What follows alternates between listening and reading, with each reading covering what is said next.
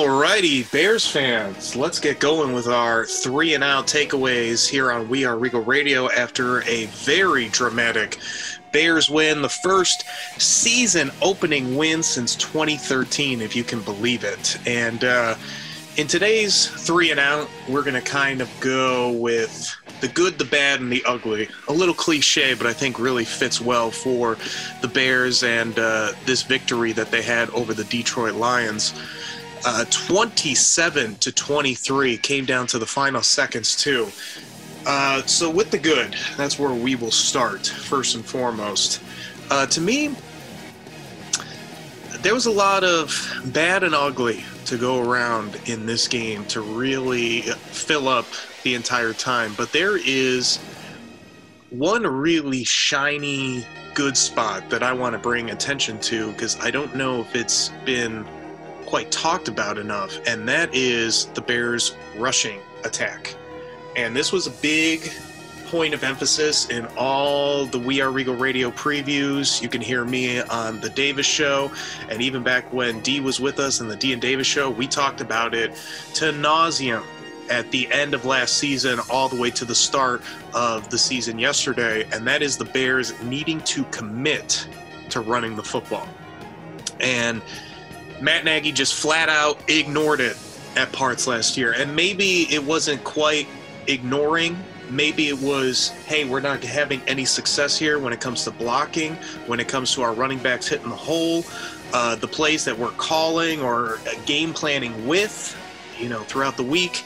Whatever the reason is, Matt Nagy decided to shy away from the run, and then Mitch Trubisky on top of it was putting a point of emphasis of winning in the pocket. So he was kind of deliberately not running to try to prove that he can do it with his arm, and that also hurt the rushing attack. So, going fast forward now into 2020, uh, we all know that Mitch Trubisky was probably going to be between 2018 and 2019. Uh, not expecting a huge jump, not expecting hey, this dude's going to be voted into the Pro Bowl and not just be selected as a Pro Bowl alternate because most of the quarterbacks in the NFC didn't want to do it, like was the case in 2018 for Mitch Trubisky.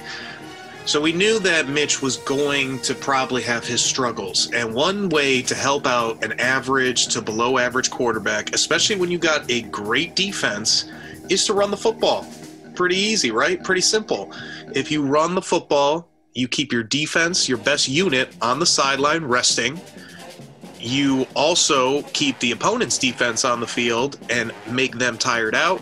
You impose your will, especially later on in games. There's an attrition effect usually with running the football. If you do it enough throughout the game and you do it successfully enough with enough smash mouth, a lot of times in that fourth quarter, you start seeing big runs being pulled off because teams are just sick of, t- of tackling, plain and simple. So, all these factors, all these thoughts, bringing in Juan Castillo, bringing in the other uh, assistant coaches on offense, it, it, was clear if the Bears are going to do anything, regardless of how good uh, Mitch Trubisky was going to play, they needed to get back to having some balance in their offense and a dedication to the fo- running the football. So let's just look at the first three quarters of this game, because at the end of three, the score was 23 to 6, clear favor for Detroit. And when you hear that score going into the fourth quarter, just right away, fans, you know that the team that's losing that has six points to 23, that is a 17 point differential. That is three possessions, two touchdowns, one field goal at a minimum. Uh, you could also, I guess, get there with a safety and two touchdowns and two point conversions, but that's that's a different thing. So you need three scores basically uh, you're going to have to throw the football and probably going to have to throw it a little bit exclusively because you don't have a ton of time and you just don't know how many possessions you can get in a quarter. Hopefully, you can get enough to get three. Uh, certainly, the Bears were threatening at the beginning of the fourth quarter, so that's basically like a free possession. But regardless of that, down 23 to 6, up until that point, the Bears had a total of 24 rushes compared to passes they had a total of 26. So a 24 to 26 run to pass ratio.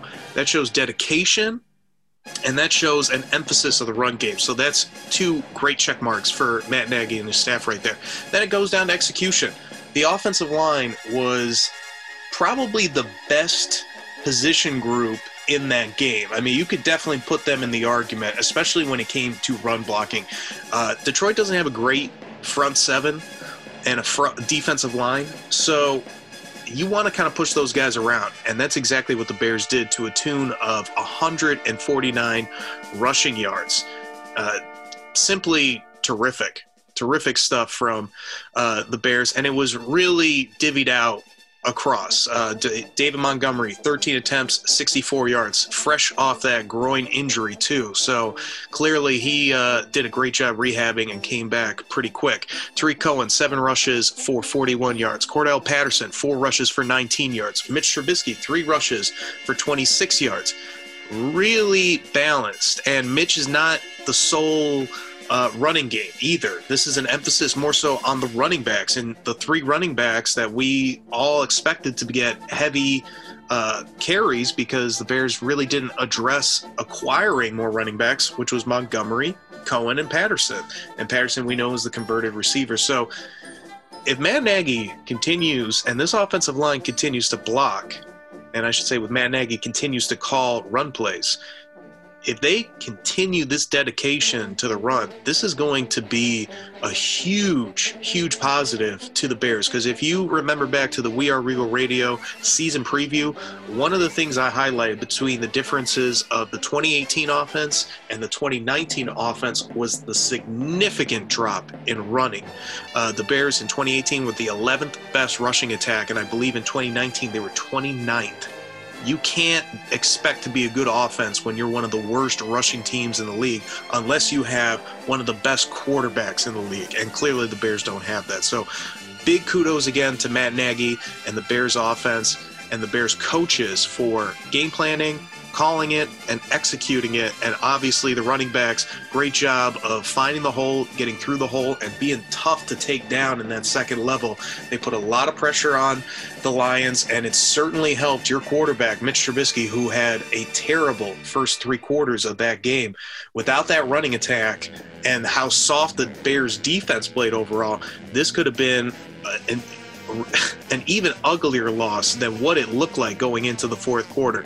So big kudos again to Matt Nagy and his offense for running the football. That has to be the formula. It doesn't necessarily have to be 50 50, but that dedication to the run has to be every week. Okay, now let's move on in our three and out uh, review of that opening 27 to 23 victory of the Bears over the Lions. Let's go to the bad. We'll save the ugly for last. And for my bad, I'm going to go actually with the quarterback, Mitchell Trubisky. Now, I want to just preface this that you could very easily go Mitch as the ugly here, and this bad is more concerning than the ugly is going to be. So just a little, just a little uh, uh, context to this bad. So the reason why I didn't go Mitch Trubisky as the ugly is because that fourth quarter really saved himself a little bit, and I'll get to all that. But let's start from the beginning. So, Mitch, clearly in this game, to me, if you want to look at any type of positives from him, and this is very low bar stuff. Don't don't get me wrong. This isn't like oh, let's get the praise machine out. Like this should have been last year, but whatever. Uh, he looked comfortable in the offense he might have still had a little of that deer in the headlights look, I guess. People were kind of saying that. But to me, I felt he was pretty in control of the offense, knew where he wanted to go with the football. Really, his problem in those first three quarters was just inaccuracy.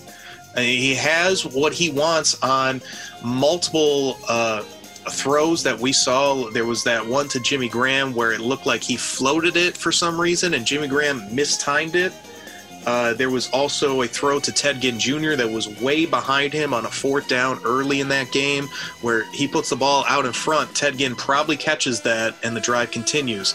Uh, you could definitely point that out with multiple deep balls to, well, not necessarily deep, but 20 yards or more to Allen Robinson. Uh, just really all over the place for those first three quarters. And it was very disheartening to see. I mean, you could see the headlines being written, you could feel the talk show radio hosts or all the uh, Chicago sports program ready to jump on him and ready to jump on the Bears, quite frankly, and say, This is the guy for real. This is what you saw. This is what is the best quarterback option for the Bears in 2020 after seeing basically this all in 2019. And so those first three quarters, extremely rough. Defense isn't playing great. Uh, your running game is the good, as we pointed out, but not going to be able to win this football game for you. The only way the Bears were going to win that game when you got to the fourth quarter was probably with the defense creating a turnover and obviously stopping all the scoring. Couldn't give up any more scores. And then it was going to take Mitch. It was going to take Mitch and a heroic effort and he started throwing the football downfield in that fourth quarter and he hit some guys and he hit them really accurately. And i mean these were downfield throws especially that last throw that he had in the game uh, the critical throw the, which ended up being the game-winning touchdown. 27 yards to anthony miller perfectly over his shoulder only he could get it makes the beautiful catch doesn't even really have to adjust to the football too much unlike earlier when he made an amazing one-handed grab but still a, a, solid ball from Mitch, and in that fourth quarter, Mitch, uh, I mean, he killed it. He was nine of ten, I believe, and he was a perfect type of passer rating. I mean, three touchdowns, and you talk about his overall day.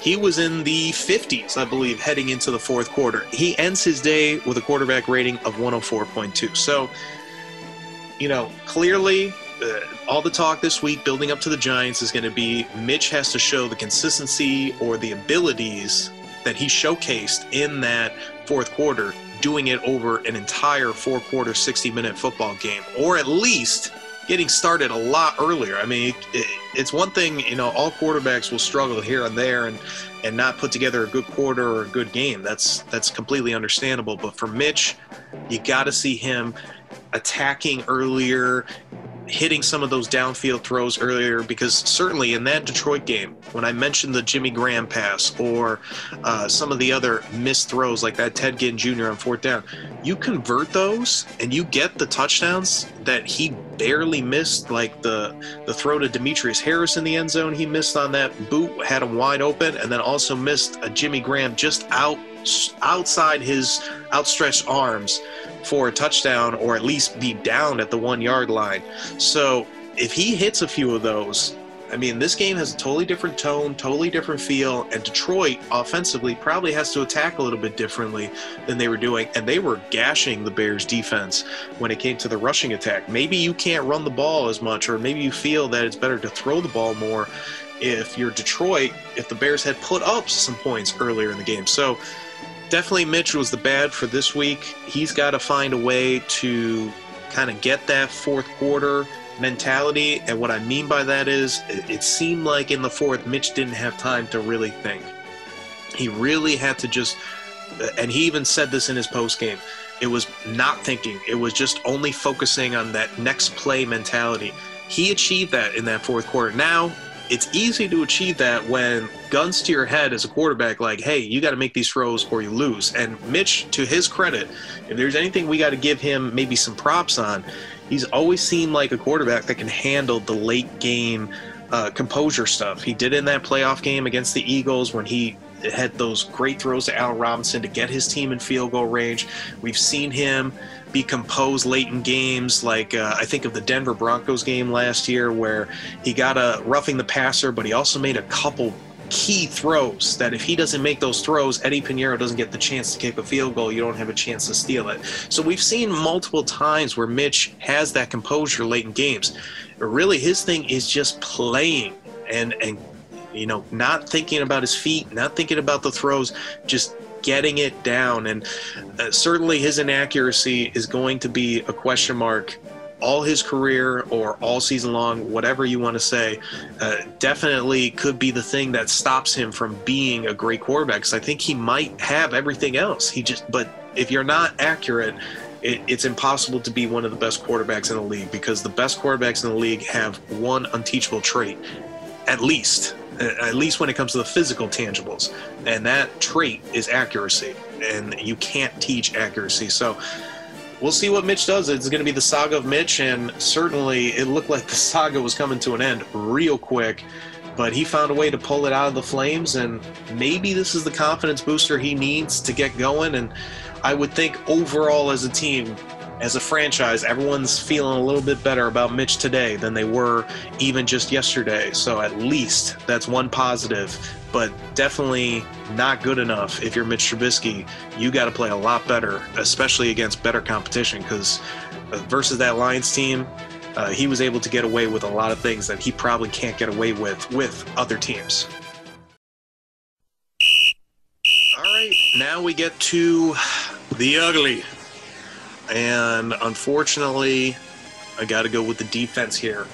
And I'm going to go with the defense as a unit, including the coaches, everybody. And I want to preface this ugly with a little bit of context as well.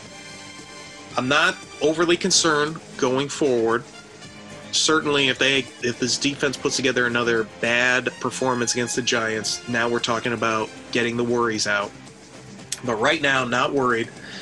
And the second thing is, with COVID and having no preseason games, the abbreviated training camp, I would not be surprised if defenses take a little bit longer to get going. And for example, there are certain things you just can't drill.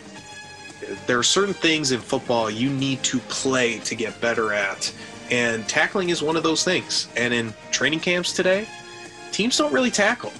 Teams don't tackle much at all. Uh, uh, you get maybe a few padded practice and you go a little bit of live, but I mean, we're talking compared to back in the day, uh, practices you would hit as hard, if not harder, than game day. Those days are long gone. So, how is a, a tackler or a defensive player practice tackling when he can't tackle in practice? I mean, you got to get it done through games, and preseason is a big part in getting that timing, getting that feel. And certainly, you can do drills to boost some tackling, and you can do a little bit, but really, tackling is about getting it done and doing it live against some of these really talented ball carriers that have all types of mobility and fluidity that they can just make a slight move and it makes it so hard to tackle these guys versus tackling some dummy that can't move at all. And I'm not talking about a person, the old football dummy. Uh, but defensively, way too much given up to the Detroit Lions. Matt Stafford looked pretty good. He had 306 yards and only one turnover created by the defense, and they got that takeaway thanks to an Eddie Jackson pass breakup. It looked like maybe Matt Stafford panicking a little bit. Uh, momentum completely on the Bears' side, tried to force a pass with uh, Eddie Jackson shadowing. He comes down, makes a great play on the football to bat it up, and Kyle Fuller does the job of picking it off and getting the Bears a takeaway. So that was obviously good, but that came a huge point, don't get me wrong, but not much was created before then in terms of pass rush, in terms of getting any type of takeaways. Uh, 306 yards given up through the air, 138 given up on the ground. Detroit only had one extra rushing attempt than the Bears at 29. And they also had five extra, or I'm sorry, six extra passing attempts. So overall, both teams ran about the same amount of plays, but uh, the Bears defense really, really struggled. Matt Stafford was three yards shy of 300. He ends with a quarterback rating of 77.2, but it would have been much, much higher if he didn't throw that interception. And let's not forget, D'Andre Swift, the running back from the Lions, had the football in his hands in the end zone, both feet down, with about six seconds left in that game he holds on to that football, doesn't drop it, and wasn't dropped because a Bears player got in the way or anything. He just lost concentration. He doesn't drop that football. He gets a touchdown. I mean, we're talking Matt Stafford, easily a quarterback rating, probably in the 110s, 120s, with two touchdowns, no interceptions, a running game that had 138 yards. Uh, that's not a good day at the office at all. And overall, for this Bears defense, you, you look at things like what are the sack numbers? Well, there was only one sack, and that was on Akiem Hicks, and Matt Stafford really held on to the football really long on that one. Uh, the cornerbacks, like Jaylon Johnson, Kyle Fuller, I thought they played pretty solid. The safeties, I thought, played solid as well, but you saw breakdowns in coverage. Uh, I think that's a reps thing. I think that's getting used to some new pieces, some new parts. You got our young rookie. Clearly, he's going to be late on some things, and they were trying to target Jaylon Johnson a little bit. Tashaun Gipson looked out of position on a few of those throws from Matt Stafford. Would make sense seeing as how he really didn't have much of a training camp with an injury and he's with a brand new defense, brand new scheme. That might take some time to get going. No uh, uh, Robert Quinn for the Bears. And we know how important Robert Quinn is to what we think this Bears defense can be. And without him, you thought still the Bears should be fine with Akiem Hicks, Khalil Mack, but they still couldn't just get after the passer. And very few guys won one on one opportunities until I would say late in that game, probably about the fourth quarter. So it just it just seemed like the Bears defense took too long to really get going. They started off strong, but kind of withered. And maybe the biggest thing to take away. I mean, certainly the pass defense has to get better, but you would think that's going to get better with a healthy Robert Quinn, Jaylon Johnson getting more experience under his belt, and Tashaun Gipson getting more and more comfortable working with Eddie Jackson and the cornerbacks. So I'm not overly worried again on the Bears defense when it comes to the passing game. If you want to put any worry on the Bears defense, I think you got to look at that run game because Eddie Goldman, the nose tackle, the lack of his presence was huge because he is arguably their best uh, run defender when it comes to the defensive line. And he helps keep those linebackers extremely clean by taking on double teams, and he's very good at doing that. So not having him certainly, certainly is a is a big loss, and they're to have to kind of figure out that run defense, but you can't be gashed the way that they were by on Johnson and Adrian Peterson, especially when we talk or when all the talk going into the game was how many inactives from the Detroit Lion offensive line. Uh, they lost uh, their left tackle, I believe. Uh, before the game, he was inactive. They had so many young, inexperienced guys coming in that were making, you know, f- basically their fresh starts. I mean, not really they've been in NFL games. I'm sure they've made starts, but it's usually been because of injury, not because they won the job and this is your position. So, Bears defense has to figure out a way to be much better against uh, some of these bad opponents. But definitely, when you talk about playing a team like the Houston Texans later on, the, the New Orleans Saints, the Tampa Bay Buccaneers, some of these offenses we expect to be prolific you know, those are games where the defense is going to be heavily leaned on and they're going to have to show up. So they got to iron out whatever kinks, whatever issues they're having right away. And at least, if any positive, with you say with this ugly, I guess I'll say two positives. One, I think we all are in agreement that this is probably not going to be a lasting problem. So hopefully that is the case. Two, they played pretty solid in that fourth quarter when the team needed them the most.